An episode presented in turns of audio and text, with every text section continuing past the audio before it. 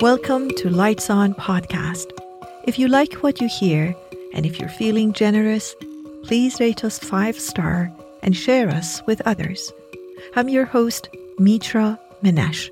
I'm the founder of Innermap, a new mindful storytelling and coaching app.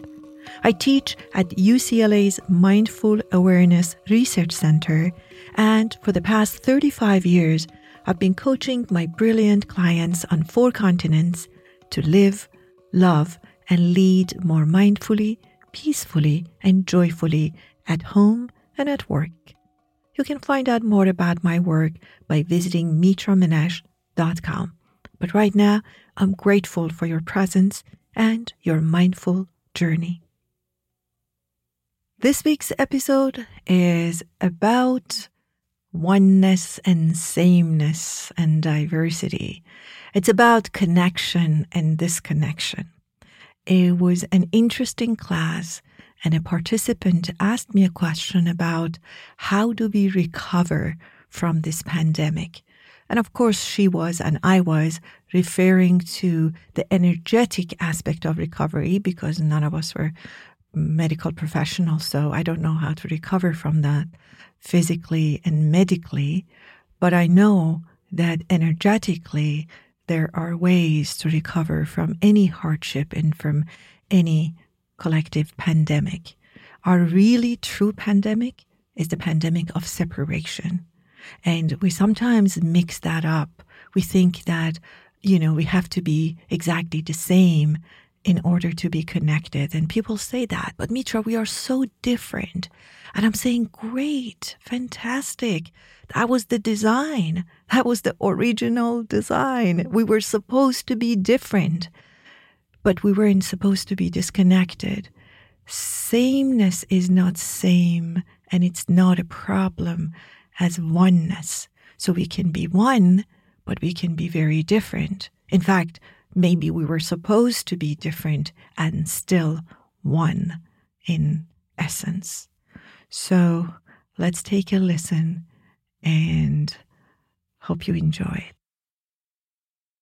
Yeah, I mean, to reflect on what you're saying, the news is doing the job to make sure we keep watching the news, basically. Sometimes, yes. And the second thing is, I really relate to what you're saying that this is kind of maybe in a sort of wake up to the world. You know, it's mm-hmm. like all of a sudden the world is uh, stage four cancer. You know, terminally.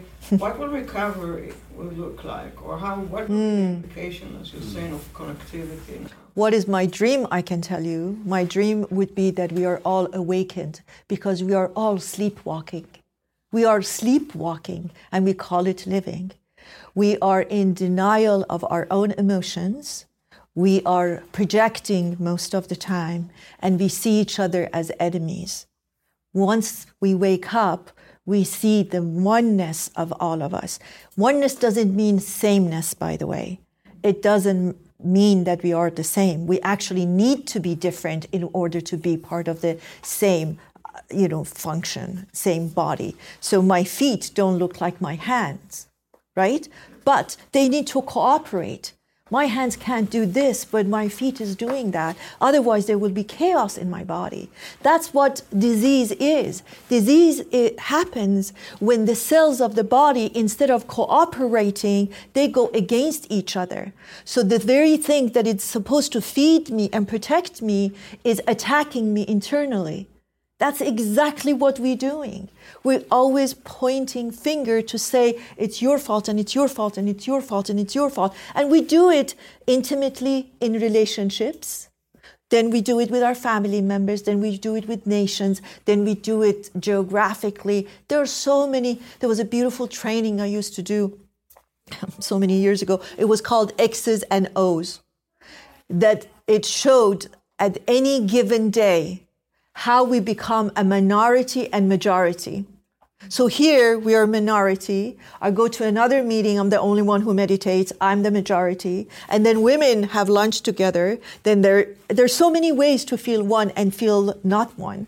But the fact is, these are all illusionary separation that we have made in our mind for survival, which is very valid. I do want to survive.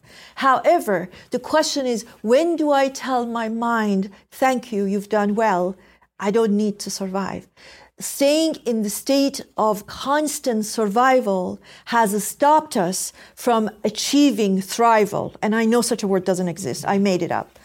Thrival only happens when survival stops. They cannot coexist. I can th- stop surviving and then I'll go into connection because they are contrary to each other. Survival means don't come near me and uh, just be careful. And thrival means connection. What we're missing, the true dis-ease of our time is disconnection.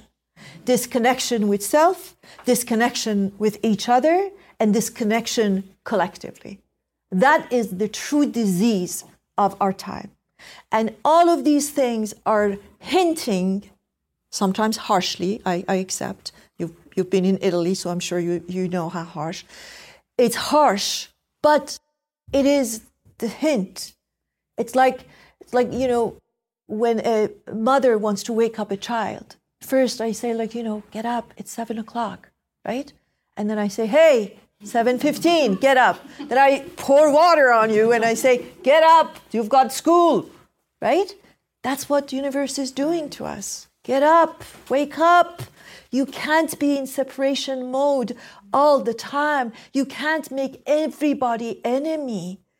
There are no enemy except within. Here's where my enemy is actually no here, right on the top of my head, where I rented it for free that's where my enemy resides.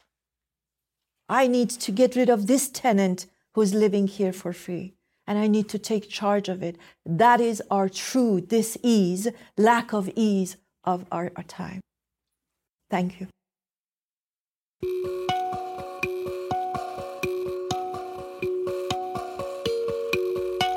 Hope this episode answered the question or two for you, or provoked and inspired questions in you.